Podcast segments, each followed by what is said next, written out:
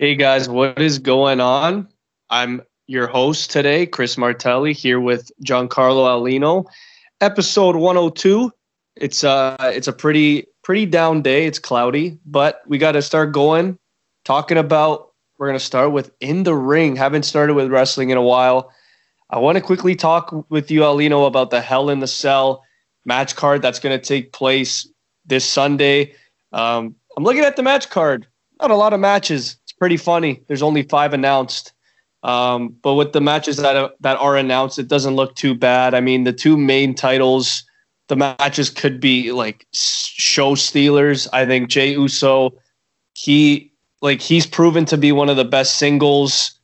He's I mean, not one of the best, but he's proven to be a great singles competitor, especially in the storyline right now. Um, but I, I guess I'll start with this question.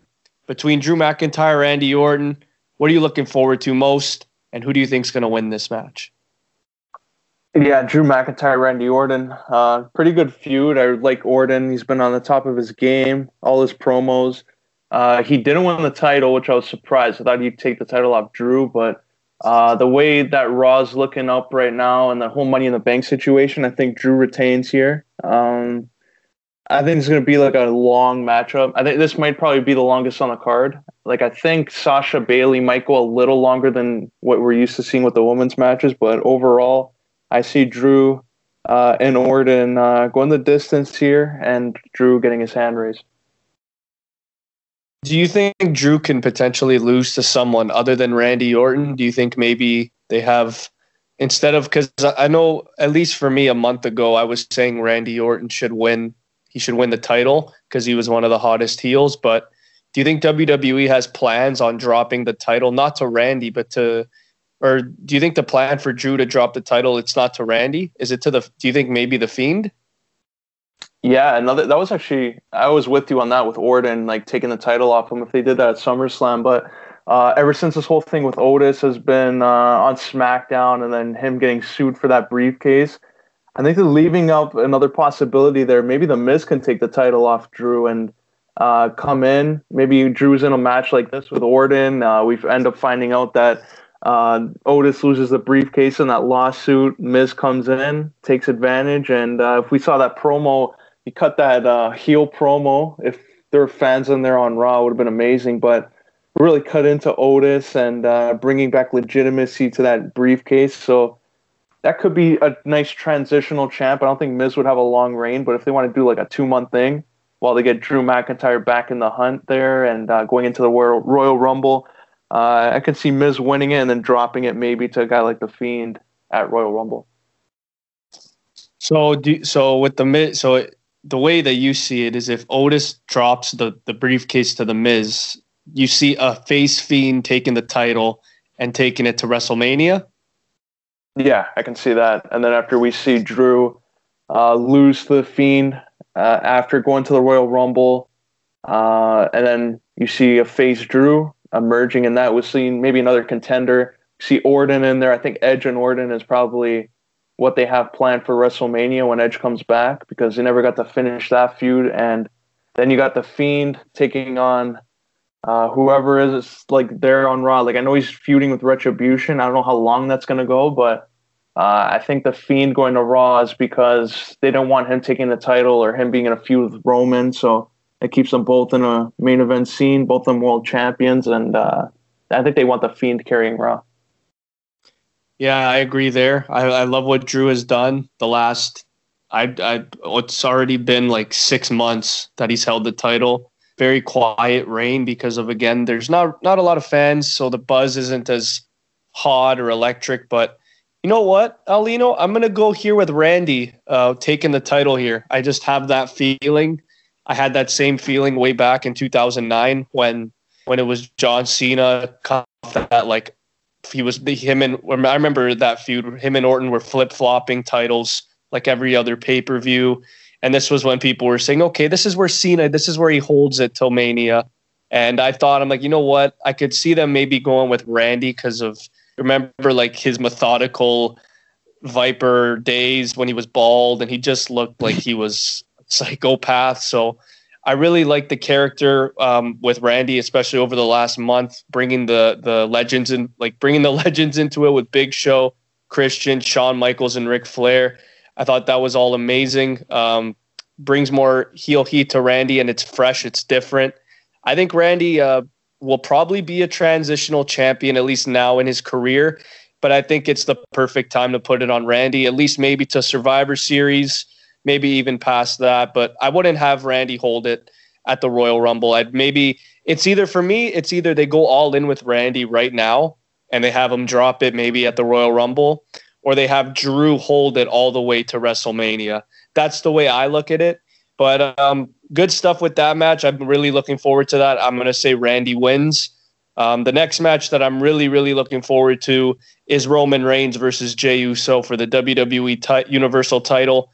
It's called a Hell in a Cell I Quit match. I really don't know what that means. Apparently he said it's not inside Hell in the Cell. Um, apparently it's just an I Quit match. I don't know. That's what I've been reading here. But what are your thoughts on the build for this? About two months now. Um, and what do you think the payoff is for Jey Uso, if anything?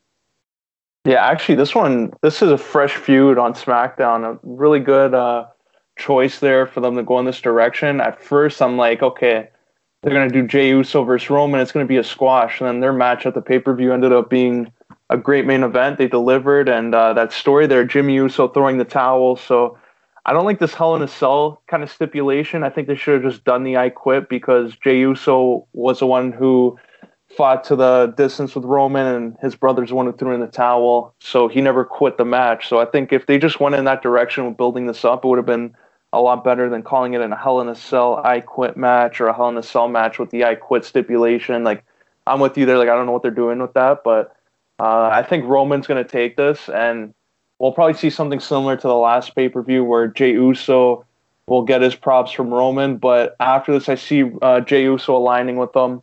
And then after, we'll probably see Jimmy Uso feud with Roman. And uh, slowly, the Usos will join with Roman and form that stable on SmackDown.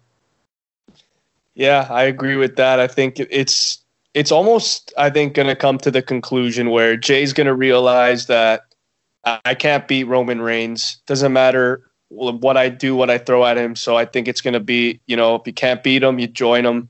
And I think I agree there. The Usos, one of the best tag teams that we've seen in this this decade for sure, no doubt about it.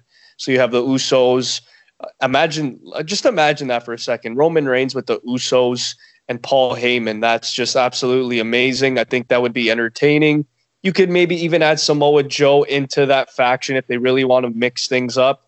Um, you could have like that bully and Samoa Joe, the badass and Roman Reigns, and then you have like the workhorses and the Usos. So I think that would work perfectly. Um, again, kind of similar to the Drew McIntyre, Randy Orton build and end result. I really don't know who's going to take the belt off of Roman Reigns. I mean, they want to see, they want to do Roman Reigns versus The Rock at WrestleMania. I don't know if that means that The Rock's going to win the Royal Rumble. I really hope not, because I don't think that's best for business. But if there is one person on SmackDown that you can maybe potentially see coming close to beating Roman Reigns for that title, at least at this very moment, who do you think that is on SmackDown Live? If they do it right, I would say Big E, but if they're going to go with The Rock versus Roman, I'd hold Big E off until SummerSlam. Uh, I'd have Roman go over The Rock, even though, like, The Rock coming back, it's going to be a big deal. I wouldn't have The Rock go over on Roman just because they just built this new character with Roman. He's a heel now, and if he loses to The Rock, I think it might take a little bit out of him and uh, might regress what he's been building this last uh, three, four months. So I'd like to see Roman go over The Rock at that point. I know they're throwing Goldberg's name out there. Uh, that might be a disaster of a match, but a quick one. Roman, I don't think, would lose to him. But uh, if they go in this direction, I'd uh, hope it just buys some more time for Big E to take it off him. Yeah, and I really hope they don't go with Goldberg, because that would be, again, another predictable Roman Reigns WrestleMania match. I mean, I love Roman Reigns. I think what he's done in his career is exceptional. He's already been in W W E quietly for, like, already eight years, which is ridiculous. So, well, it'll be eight years come Survivor Series when he debuted with The Shield. But I still can't believe Goldberg is think, you know, you have a great crop of young guys on SmackDown that are scratching and clawing to make a name. Like I saw, I think, a post the other day where they had, I think it was twelve superstars holding the Universal title, and you had guys like Cesaro, Big E, uh, Shinsuke, uh, Daniel Bryan. Like you had some big time guys there that we would love to see at least feud with Roman. Like imagine a Roman Reigns versus Cesaro feud. Like I think that would be absolutely incredible. Even what we saw uh, last year when we saw Buddy Murphy versus Roman Reigns, I feel like if they were to give Buddy, you know, the rub over Seth Rollins, and then you can maybe, Buddy can maybe build up to be saying like, oh, hey, I beat Seth Rollins. I beat your former buddy. Now I'm coming after you. So I wouldn't be surprised if they went with uh, Buddy Murphy just to throw some people off, maybe even if it was a one-off pay-per-view match. Because we remember, I remember last year we saw that match live, me and you, uh, uh, at SmackDown, and that was absolutely incredible, Buddy Murphy and Roman. If they gave that potential match of the year. And uh, I'm just, I'm sick and tired. We've talked about this, I don't know how many times, the the predictability and and just the part-timers coming back just to get a payday. I, I don't appreciate it. I guarantee you Roman Reigns does not appreciate it because he's been in that scenario. I could, I could make a list and we could just keep going. We could talk about John Cena. We could talk about uh, Triple H's face, The Undertaker, Goldberg. Like he's gone up against some guys and it's like, holy crap, like even Brock Lesnar two or three times. So I, I really feel for Roman Reigns, especially when it comes to WrestleMania. If he's going to feud with The Rock, that's maybe the only predictable match that I would want to see because we all love The Rock, I think, and the Samoan heritage there. There's a storyline that's kind of built within the two characters. Whereas if it was just Goldberg and Roman Reigns, it's like, okay, this was supposed to happen last WrestleMania, but we had COVID and you, you know, you had your, your cancer treatments and you didn't want to come and you didn't want to participate. So if they didn't do last year, I think that's lazy. I don't think Goldberg deserves that shot. We saw what happened. That was an after. So if I'm W W E, just stay away from Goldberg. Don't don't bring him back, and don't bring him back into the main event picture. That's just my opinion. But moving on, we have some. We have this. This has probably been the marquee feud in the last month. Sasha Banks and Bayley going at it, and uh, I love the turn for Sasha. It was long overdue. Um, Bayley actually staying champ for this long may have been the biggest surprise for me for this whole year. Like we said, Becky Lynch's uh, reign was too long. I feel like Bayley's reign has just been like five months over. And it's like, I've just, I've been so sick and tired of her winning, but that's what makes you a good heel. That's when you know you're doing your job, when the fans are getting sick and tired of you winning. So I'm really happy for Bayley that she's gotten this opportunity. It's finally time Sasha Banks takes this belt from her at the, at Hell in the Cell. Do you agree or do you disagree with me on that one? It all depends on, uh, is Charlotte Flair on SmackDown or Raw? Right now, I believe she's on Raw, but I I, I really have no idea. Oh, because if she's on uh, SmackDown, I would say Sasha wins the title, Charlotte comes and uh, she's final Reigns and they tie her dad before Christmas. So I'm gonna go. Uh, I'll go Bayley retaining here, and then we'll probably see Sasha out for a little bit. Uh, and then her taking the title at the end of the year. I think Bayley's going to hold this until December. Oh, yeah. I mean, well, would would you be upset if they did, like, the Batista treatment in twenty ten with Charlotte? Like, they have, like, Sasha Banks win an absolute banger of a match. They're both exhausted. You just, and then Ric Flair or Vince McMahon just comes out and says, this match is not over. Charlotte, come out. And then Charlotte comes out, does the big boot, natural selection, or the spear, and that's it. And then you have a new champ in Charlotte again. That would get so much heat. I mean, I really don't even want to think about what Twitter would look like after that hap- if that were to happen. Like, it'd be like, oh, my God, Charlotte Flair gets handed everything, blah, blah, blah, blah, blah. But she's she's been deserving of it. She's one of the greatest women's wrestlers, at least I've ever seen, so...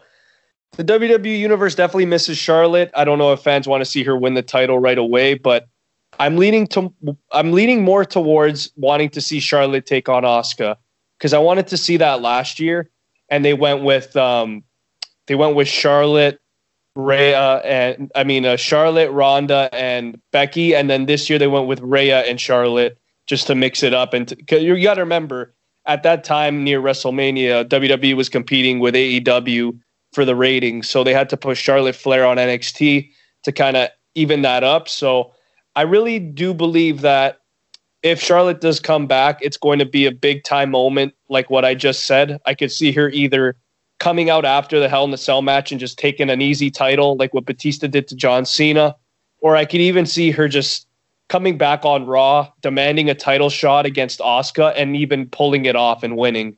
So either way, I think Charlotte Flair coming back would be great for the women's division, and I think it would spark a lot more heat and a lot more interest for the fans as well. But moving on, we got to talk about, this has been, this has basically been the hottest thing, at least the last week and week and a half. The Fiend surprisingly attacking Retribution. Uh, I didn't see it coming. Would you say that was more surprising than Mustafa Ali aligning himself with Retribution? I think it was a little bit more of a surprise that they went in that direction so soon. Like, I thought maybe come WrestleMania time they might turn him face, or um, more of a, not let, being a heel that much, but being in between. Him going in this direction against Retribution is kind of early, I think. It's going to damage Retribution, uh, all the momentum they gain, especially Mustafa Ali. Like, Uh, Mustafa Ali's been good, but I don't think he's going to go over on The Fiend here. Like, just the way they're building it already, The Fiend is just beating up everybody.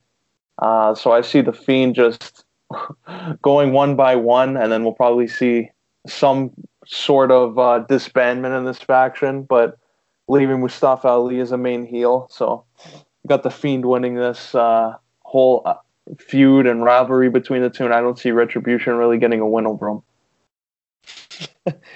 So what do you think is going to happen with Retribution in the long run? Is it safe to say that this faction is almost folding?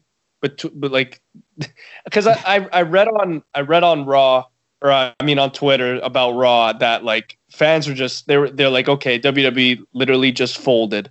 They folded this faction. It's over. Um, if you're going to put one of the hottest acts in The Fiend, at least for the last year and a bit, against Retribution, I guess they've been hot, but The Fiend has just been more consistent. We all know how great Bray Wyatt is. I mean, the Firefly Funhouse and all that elements every single week, whereas Retribution is already kind of getting stale. Uh, I love Djokovic. I think this is a big match for him. Um, he's been in N X T for quite some time. He's had some outstanding matches. If if none of these fans know uh, T-Bar, like if they don't know him as Djokovic, you have to go back and watch some of his matches. Absolutely incredible. I, I don't think this is going to be a match at all. I think this might even be a squash, but Djokovic deserves better. Um, Retribution definitely deserves better, and I think The Fiend deserves better. I think this is just where W W E, they had to panic. They went with two hot acts, putting it together, and I feel like they just want to see if it fizzles or not, but I don't I don't see this working out in the long term at all. Oh, a quick match. Uh, poor Dominik Dijakovic, T-Bar.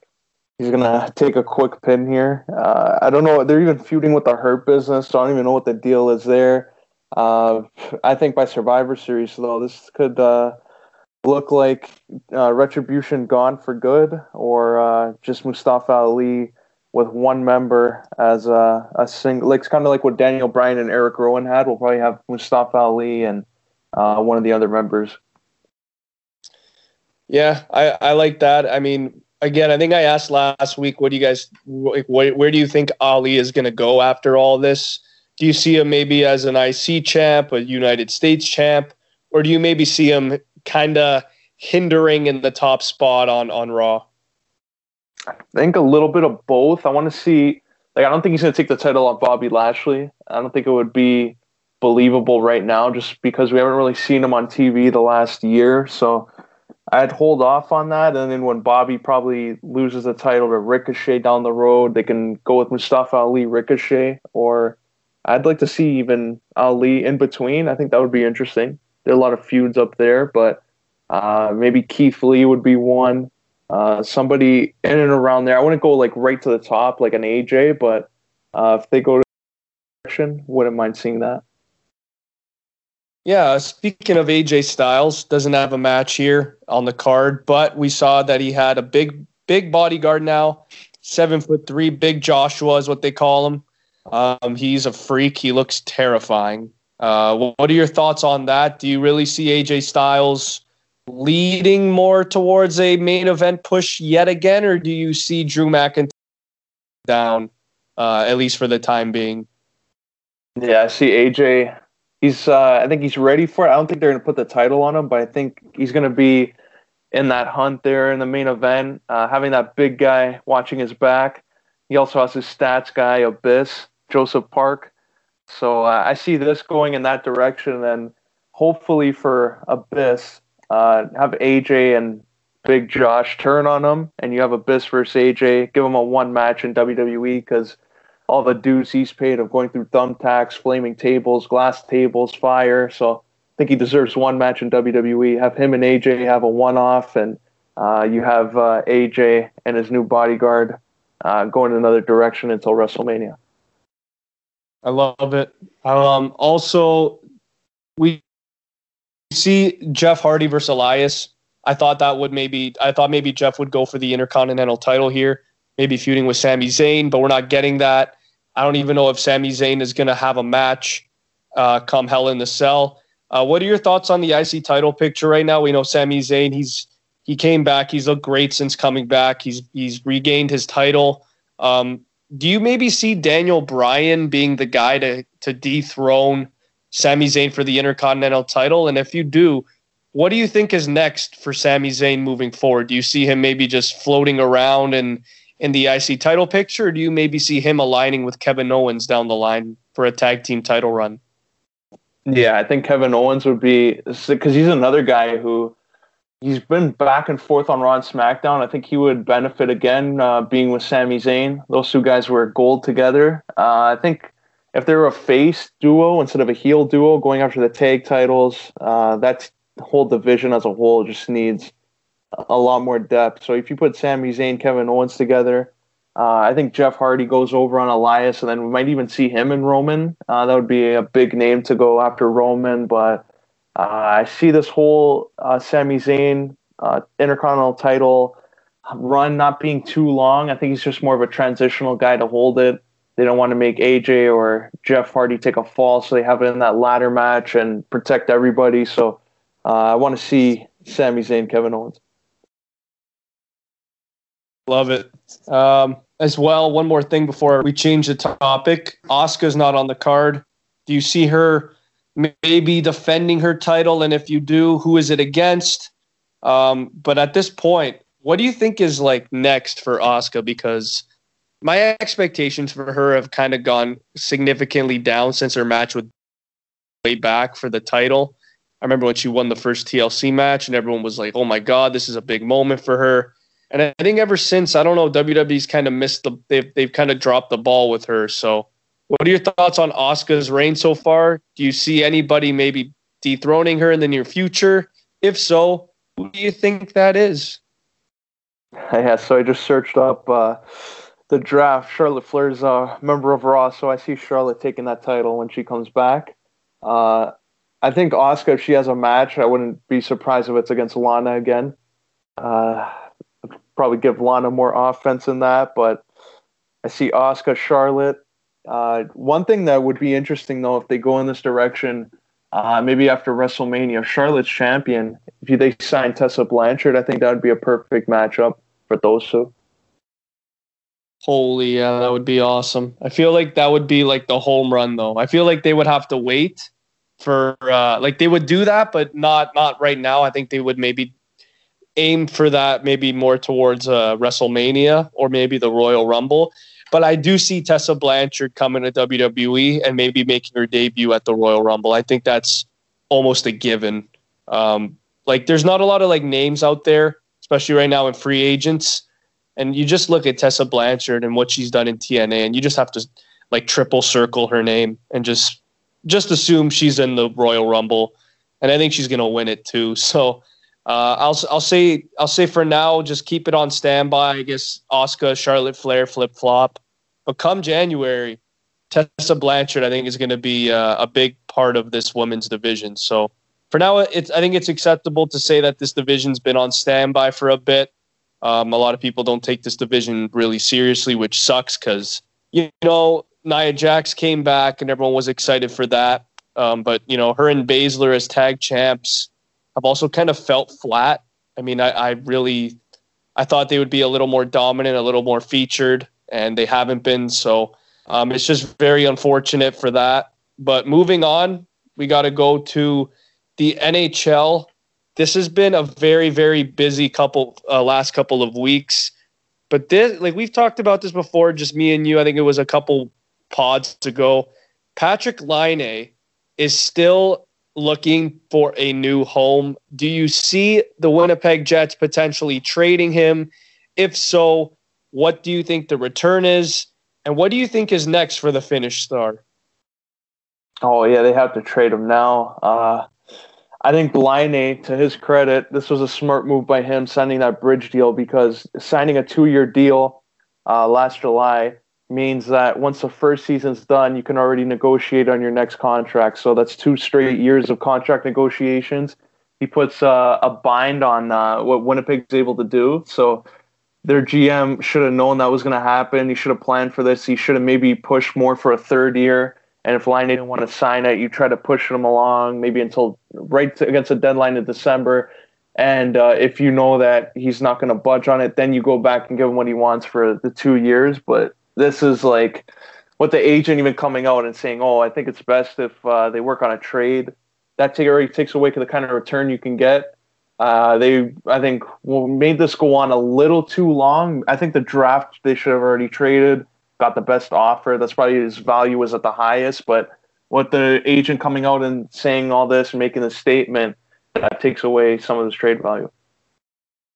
But it, to me, the, the most puzzling thing for me is the amount of superstars and and not even superstars, but just like core guys that have been with this franchise just all of a sudden want out. Like Bufflin last year, he just all of a sudden is like, I don't want to play. I'm done. You know, uh, he didn't he didn't go to training camp. Evander Kane was another guy. He wanted to leave. Jacob Trouba just left due to arbitration issues. Patrik Laine, basically almost the same thing.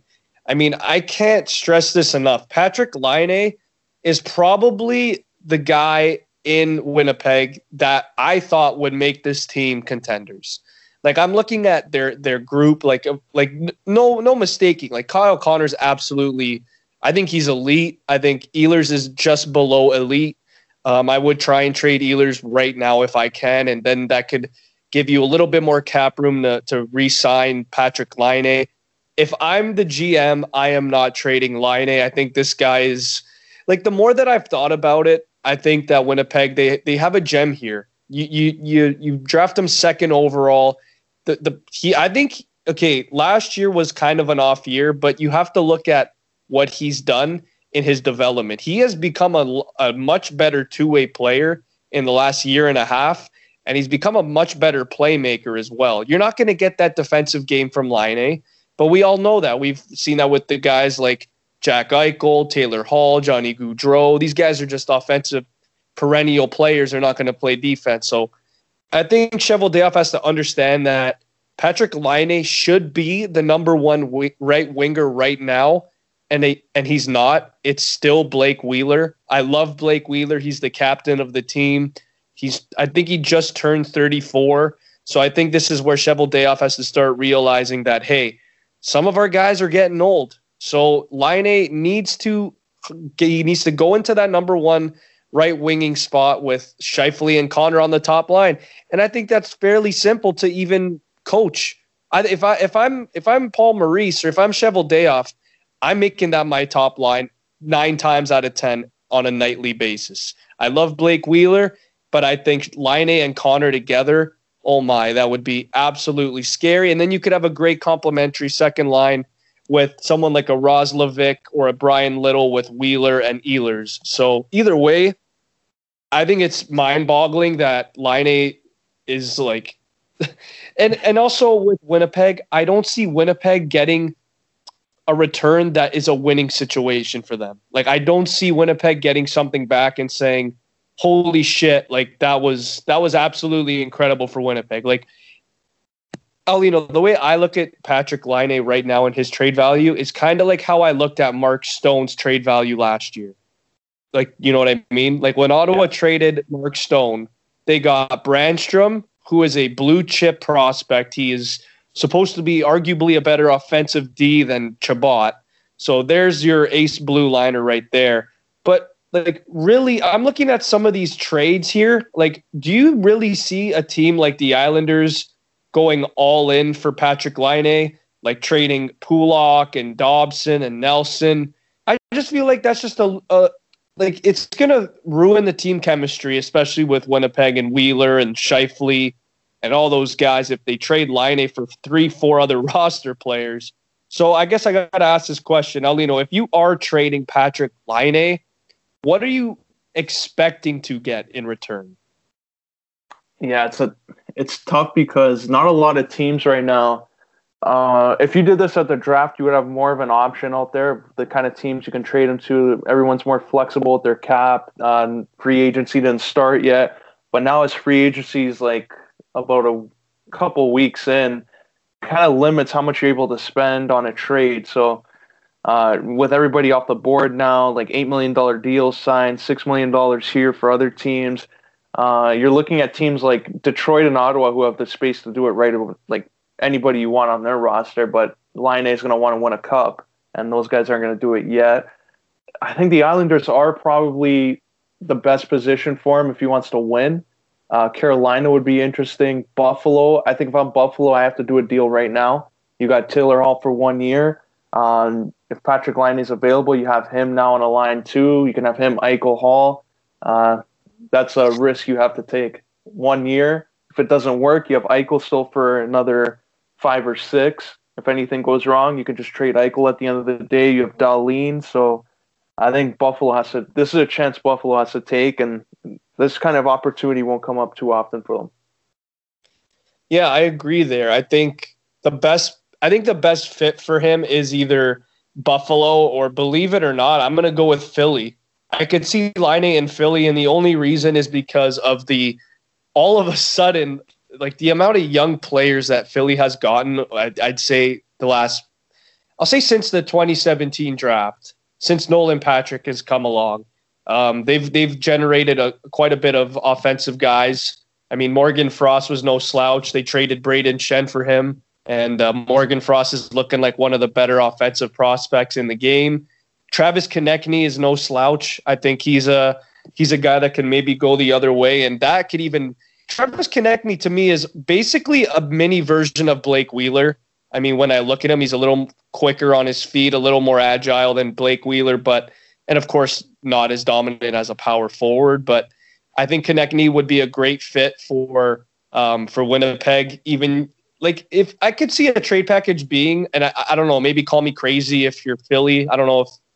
Maybe I could ask Eric this question because he's a Philly fan, but I could maybe see the Flyers trading Konechny, Morgan Frost, and Travis Sanheim for Patrik Laine. And then you could have Couturier, Laine, Giroux, and that's, I guess, the big three that you have moving forward. You also have, um, you know, a couple other guys in that lineup like Kevin Hayes, or uh, sorry, J- yeah, Kevin Hayes.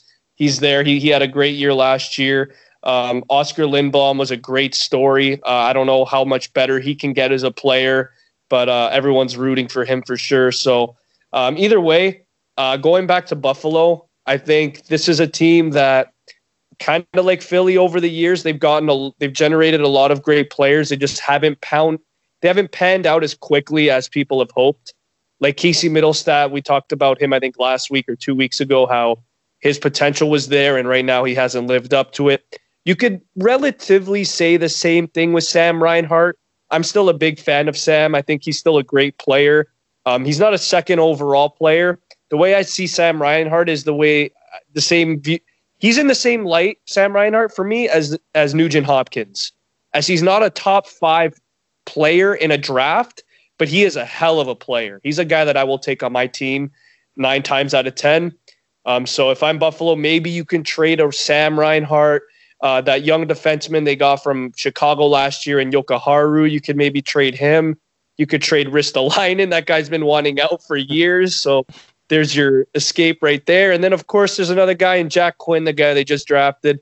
He's got some uh, trade value. So um, I really like what you mentioned there with Buffalo. Uh, you got to go all in, I guess, at this point. You have Laine. Uh, imagine, just imagine Laine, Hall, and Eichel on a line. I mean, there's no defense there, but that offensive line is one of the best in the game, if not the best of this decade that I can at least see on paper. But um, initially, I'll say I'll say Laine stays. I think they're going to work out a deal.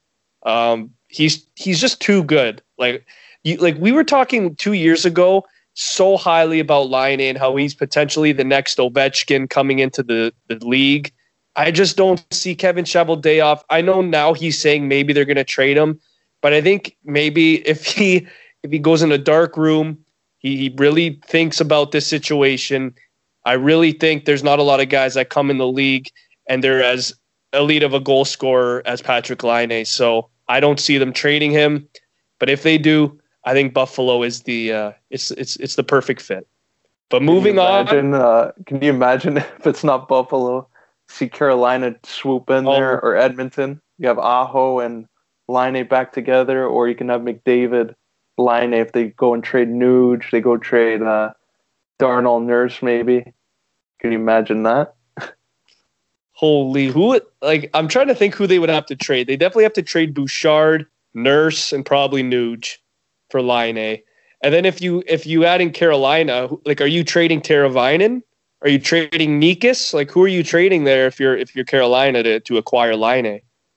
I think you can trade. You might be able to get away with Jordan Stahl's contract and uh, a lot of picks and a blue chip prospect and maybe a Nikush and somebody off your back end. But I think, like, if the cap the way they have it, I think Jordan Stahl's contract might benefit uh, Winnipeg because they can take him. Not too many years left on it. Flip him after. Get, look at free agency and build on everything that Carolina gives, because Carolina got all those picks from some of the trades by taking on other contracts from other teams. They got Mrazek still, could be a good backup. Reimer is probably going to go into the expansion draft, so I think they could be flexible. That'd be scary though. Aho and Laine reunited, that World Junior line. Yeah, that would that would not be a fun sight uh, for the East, but. One more, I guess one more team I want to talk about that's probably been linked to Laine. Um, the G M is Finnish. We all know this. Columbus, the guy we all thought would draft Puljujarvi. He drafted Dubois, Kekalainen. Do you maybe see him maybe trying to go after Laine? And if if Columbus were to go after Laine, can you maybe see them parting ways with a guy like an Atkinson or a Liam Foodie? Yeah, like... With Laine, though, like, it just depends on the fit there, like, who you're going to get. If you give up too much, like, they don't have too many prospects coming up like some of the other teams there. Uh, Columbus is built right now really well under Torch's style. Like, they got Max Domian. I think he's a perfect fit. Uh, Gustav Nyquist, I think, is making a little too much money if uh, Winnipeg were to take him back. But Cam Atkinson's, like, that kind of guy that Torch likes. He forechecks a lot. He scores. But if you can get Laine out of that, it's going to be coming down to draft picks. Uh, he's got to get creative. Maybe he has to take another contract off Winnipeg's hands. But I think that's doable. And they have a lot of salary cap in Columbus. So if they're able to look at free agency and tell a free agent that's available, listen, we have Laine coming in. Would you be interested in playing maybe on his wing, uh, joining the team on a discount? I think that's a good uh, team there. Put their name in the hat. Yeah, I agree there. Um, I think either way, it's safe to say, regardless, if he does get traded, they're getting a goal-scoring machine in Laine, regardless um, if Winnipeg does part ways. I guess this is the last question that I'm going to kind of ask here. Um, Aulino, so if if Laine does end up getting traded, you, you know, you, you've dealt with Kane, you, you've dealt Kane, Trouba, Bufflin over the years, and now Laine. How bad of a look would this be for Winnipeg, you think, if Laine were to get dealt? And do you think if Laine were to get traded, do you think it would be a lot harder for guys to maybe find success, I mean, in Winnipeg? Yeah, I think the thing with Winnipeg, it's like a lot of people are going to look at this team as, okay, they have a nice fan base, but it, not, it might not be the destination. It's kind of similar to like the Raptors in the N B A. Like they see the fan base, but when it comes down to it, there's not too many free agents that are always looking at Toronto as that team to go to, go sign. So I think Winnipeg are in a similar situation in the N H L, uh, where it's just they might have a good team, but it's going to really have to be a championship caliber contender for like a free, a big name free agent to want to go there. Like Stasny's a good move they made. They brought him back because uh, Vegas wanted to free up space. But if you're looking at potential free agents going over there, like you lost Myers, you lost Truba, Bufflin, that's going to be a tough sell for them. So if Laine leaves, it's going to be like, uh, if I'm a star, like I'm eventually, my time's going to come up after like two years. It's not going to be a long career in Winnipeg. Exactly, yeah. So it's kind of like at that point, this is where fans and even players in the organization start asking, well, where's the poison coming from? Because like this is going to be the fourth potential star that you thought would last seven plus years here with this organization. Like I thought Kane, Trouba, and Buff. Well, Bufflin was there for quite some time, but I thought Trouba and Kane for sure were going to be there. It, almost, I thought maybe even for life in Winnipeg, and we saw how quickly that just that just flipped. So if Laine were to leave, I mean, this is where you got to start asking yourself, like if you're like a Mark Scheifele or if you're a Kyle Connor, this is where you have to start asking, well, is this place really hard, like this hard to get a superstar and for them to stay here? Is it the weather? Like I really have no idea what it is, but right now I feel like there's a big black cloud in Winnipeg in this organization, and if Laine were to go, I feel like it would just add more to that cloud. So um, I hope Cheveldayoff does not trade Laine, but again, anything is possible. But moving on, that was awesome talking about Laine. We got to talk about the Toronto Maple Leafs because they continue to make moves. Uh, they just re-signed Mikheyev to a friend team-friendly deal. I think it was at one point six nine mil. Uh, I guess Aulino, I'll ask. Do you, uh, What do you, what did you expect Mikheyev to sign if it was not team friendly? Yeah, the number I saw being thrown around, I was actually surprised. We're seeing three million dollars, two point seven maybe, like in and around that range.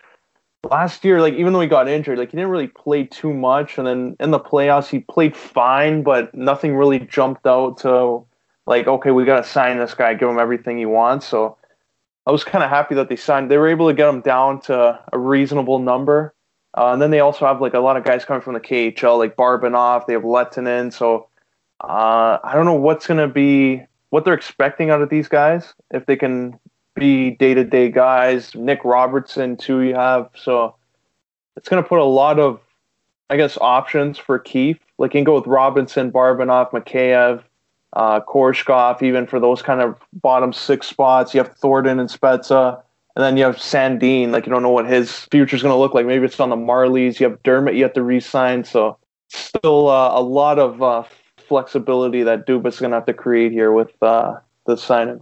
Yeah, uh, I, I, I like it. I think Mikheyev is, um, he kind of molds his game of, off of Hyman. I think he's a little bit more skilled, just a little more. Not not a lot more, but Hyman, I think all in all is the better player when you look at all the, the, the intangibles that Hyman has. You know, the penalty killing is elite, forechecking is elite, um, his his physical his physicality is elite. Um, so obviously Hyman, I think, is is higher. He has higher trade value, but I love what they've come to agree with with Mikheyev. I think it's perfect. Didn't play a lot last year when he played. He looked dominant at times. I remember at the beginning of the year, everyone was saying this guy could potentially be like a Panarin, and I was just dying of laughter. I'm like, there's no way he's going to be that good. And, uh, yeah, I was right with that because Panarin is – he was a Hart Trophy candidate this year, and he's Mikheyev is not going to ever be that. So we could all just agree with that, but I want to talk about the Joe Thornton signing. This is huge. Not only for Joe Thornton, he's forty-one years old. This will be his twenty-third season in the league, which is, wow, that's amazing. Um, What are your thoughts on the deal, and uh, what do you think is going to happen when Joel Thornton steps in to that locker room? Oh, I love this. Uh, Jumbo Joe, put him in that third-line center, fourth-line center. I think this uh, this even makes Keefe get a little bit uh, risky with the lineup. Maybe you can put Spezza on the fourth line on the wing. You have Thornton at center. Uh, you can throw up even Tavares with Matthews and Marner like most of the time, and then you can even have Tavares uh, if he's not going to be the second-line center. Uh, you can have Matthews on the wing. You can even put Thornton up there, Kerfoot. So you have a lot of guys that can go wing and center. Uh, this just makes it a lot more of a dynamic offensive lineup. Uh, three lines now that can score. Uh, if Thornton gets going, like even though last year, like a lot of people were saying, oh, he had a bad year in San Jose, but like the entire team, like no one really performed on that team to a high level. Like everybody struggled on that team. So I think he's still capable of putting up forty to fifty points, given the right line mates. Maybe they'll put Nylander with them. Uh, they'll split up maybe Marner, have him with uh, Tavares, have Matthews with uh, Hyman, and then you'll have Thornton with Nylander just to have skill on each line. So I like what it does with them going forward. Yeah, I agree. I think uh, I think it's going to wake up Marner a lot. Um Like what we saw last year with Marner, I feel like he thought that he was maybe like the driving force. And at times he is, but he's not, I don't think he's the main guy to be voicing, like voicing the problems for this team. I mean, it, I still don't think it's Tavares, and he's the captain of the team. Uh, I think Riley should have been the captain. He's the guy I think that talks the most. It's between Riley. I'll say it's between Riley and Matthews when I think of, uh, you know, like press conferences and post games. I feel like those two guys are the guys that expand on their thoughts the most. Um, John Tavares, don't get me wrong, he's been a captain for a very long time. He's a great captain, no, no doubt about it. But I just feel like with the way that things have kind of gone over the last two, three years, you maybe would have thought that Morgan Riley would have been the captain. So um, I'm surprised by that. And I'm actually surprised by Marner being an assistant captain as as quick as last year. I thought, like this guy, he, he like don't get me wrong, Marner's an absolutely amazing, gifted player in this league, but I don't think he has that leadership quality, at least not yet. So maybe with Jumbo Joe coming, I think maybe you could maybe even see a blossoming, um, mature season in Mitch Marner, and maybe you could see him maybe not put up ninety-five points. Maybe we could we, we could see maybe like eighty, but his game can maybe become a little bit more all around. And if that were to be the case, I would, I mean, I think Mitch Marner could potentially be a top ten player in this league if he be, if if all the tools, you know, start coming together and his defensive game gets better. Because we've seen over the years, Mitch Marner has become a great penalty killer all of a sudden.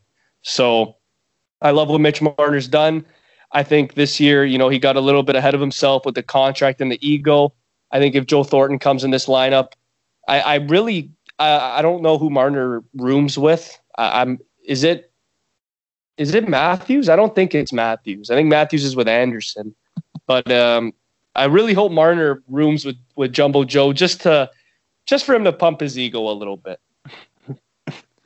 Yeah, imagine. Uh, he's gonna be babysitting Marner, uh, making sure he's in bed on time, at the rink the next day, ready to be a good pro with Mitchie. um Well, moving on, we're gonna go to the we're gonna go to Hoop.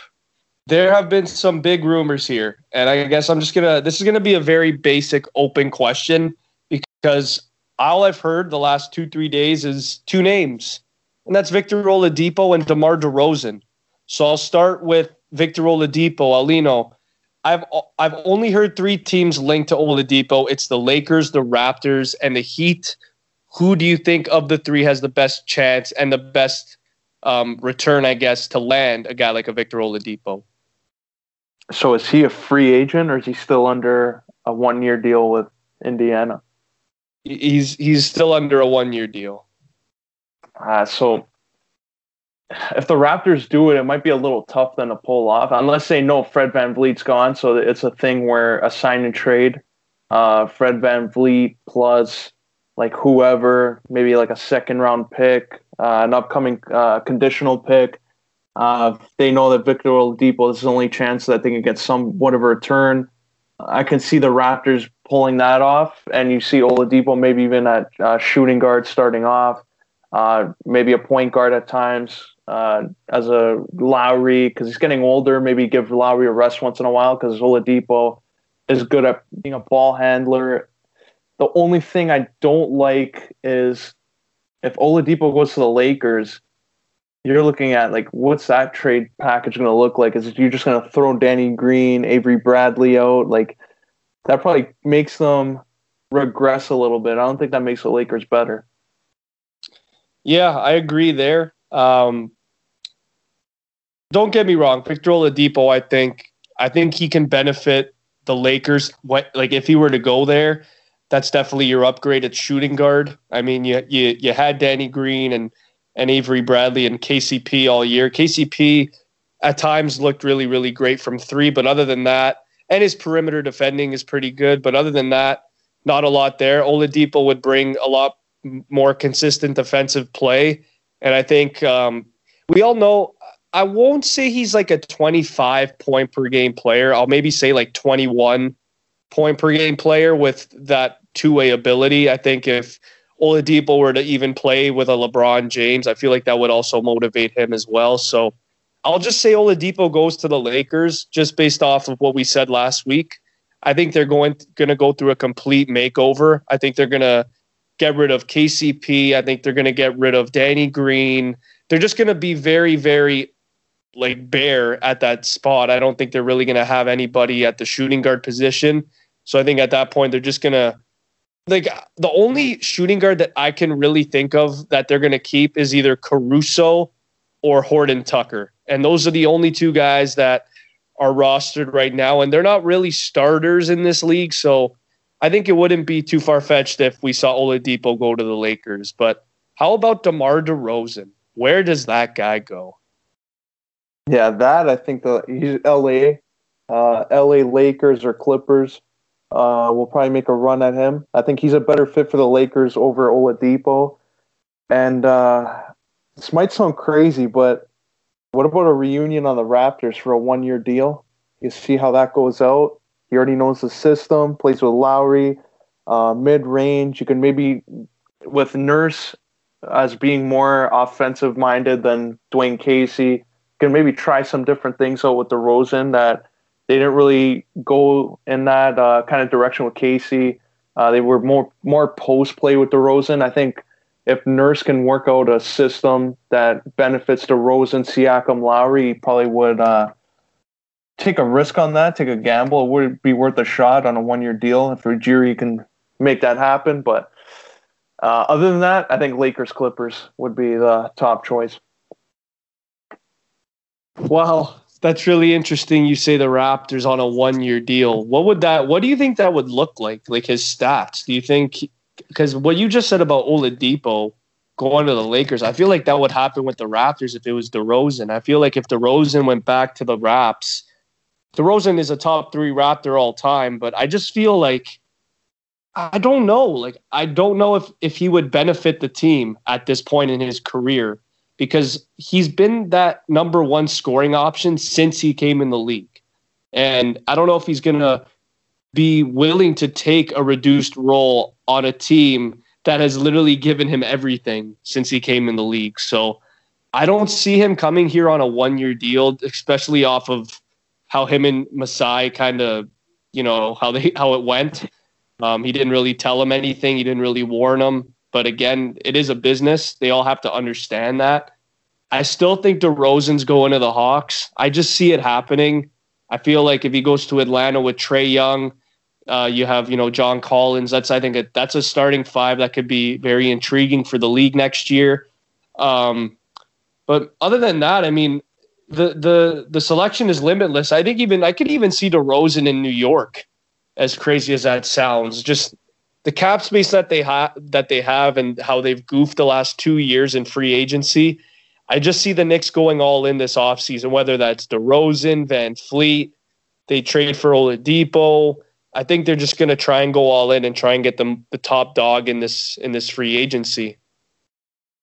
Uh, the Knicks, though, is that a kind of, I don't know if DeRozan would be a good fit. Like you have R J Barrett, Um, DeRozan going in there, Julius Randle, like it's probably starting off uh, like on a rebuild again. I think he wants to win, unless they bring in Westbrook. Like the, I saw rumors that maybe the Knicks would try to trade for Westbrook, but I don't know what the package would look like.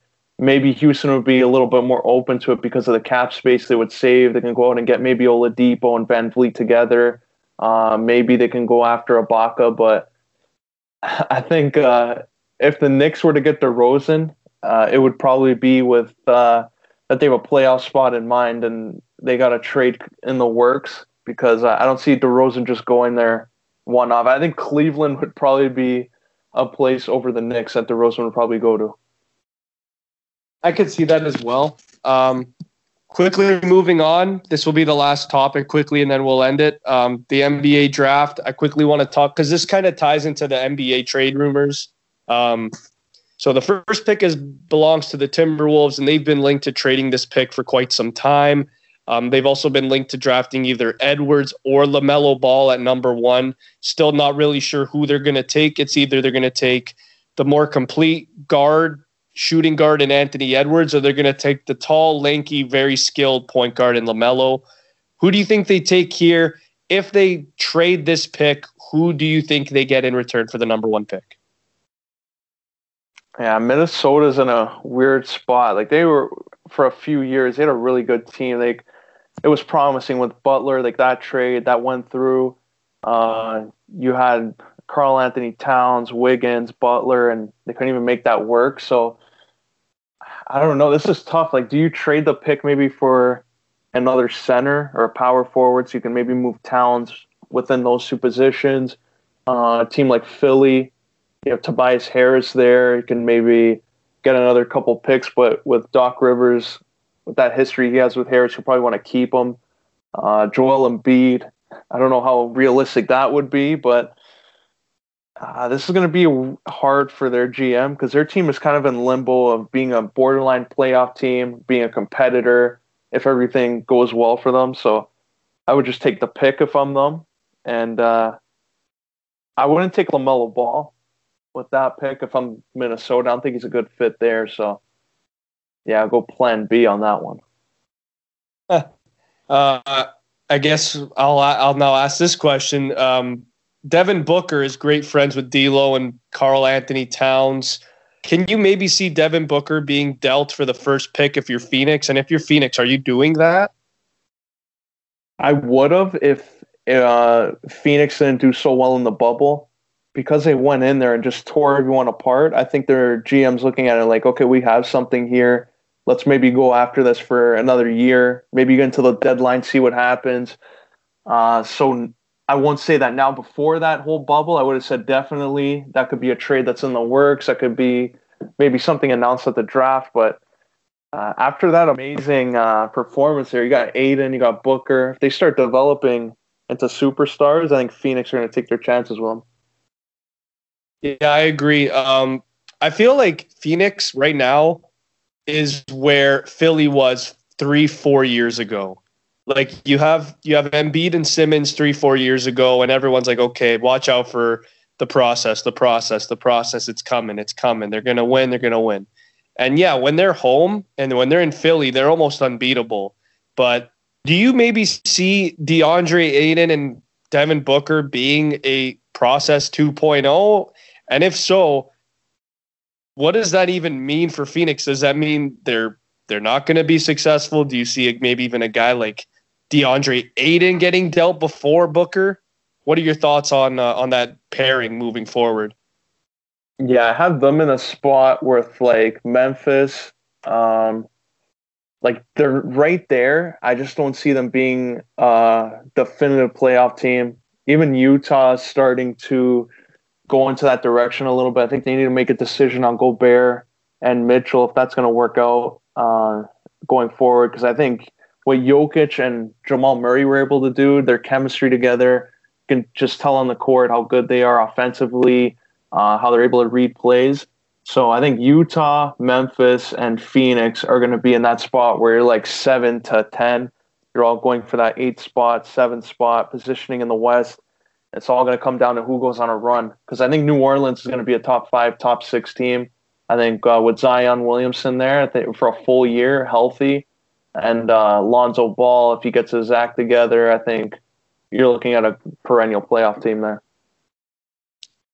I agree. Uh, I guess I'll end with this. Um, it's it's this is like the first time that I can you know this is the first time I can recall in a long time where the top two picks are not are basically not um, they're not off the table. Like, I think the Timberwolves, if there's a trade that can be you know worked on, I think they will do it. I think if you know you if teams start offering Devin Booker or Ben Simmons, I think you know I think the Timberwolves bite there, and I think they'll trade their first pick. The same thing with, I think, Golden State, the second pick. I think they could also deal it if the right trade were to come. I we heard earlier in the year that the Raps were linked to it, you know, trying to get LaMelo Ball, with Kyle Lowry potentially departing soon. Um, what are your thoughts on this speculation? And if Golden State keeps the pick, do you think they take the big center in James Wiseman? Oh, yeah, I think that's a perfect fit. I think if uh, they're able to... If they see that he's able to go into the N B A right away, like he um, he could be a good player maybe in like three or four years. But I think Golden State's situation, this is a good opportunity for them to play around with their roster. They got the second overall pick. They're not a bottom team in the West by far. They're a playoff team easily with uh, Steph Curry, Klay Thompson, Draymond Green all healthy. So I think they'll look at this. They got Andrew Wiggins too, so. Depends what they want to do with him, but I see them taking the center if they think that he's going to step into their lineup this year and even produce ten rebounds a game if he's able to, like seven, eight points. But if he's a guy that they think is going to be a project, like more of a four to five year option, I think they'll look at trading him. Yeah, I agree with that. Um, all good stuff today. I'm here with Giancarlo Aulino. This was episode one oh two. Quickly touching up on Hell in the Cell, talked about Patrik Laine and where we believe he's going to go, Joe Thornton and the Leafs, and of course, all the N B A trade rumors that have been speculating. So this is episode one oh two. Chris Martelli, Giancarlo Aulino, signing off.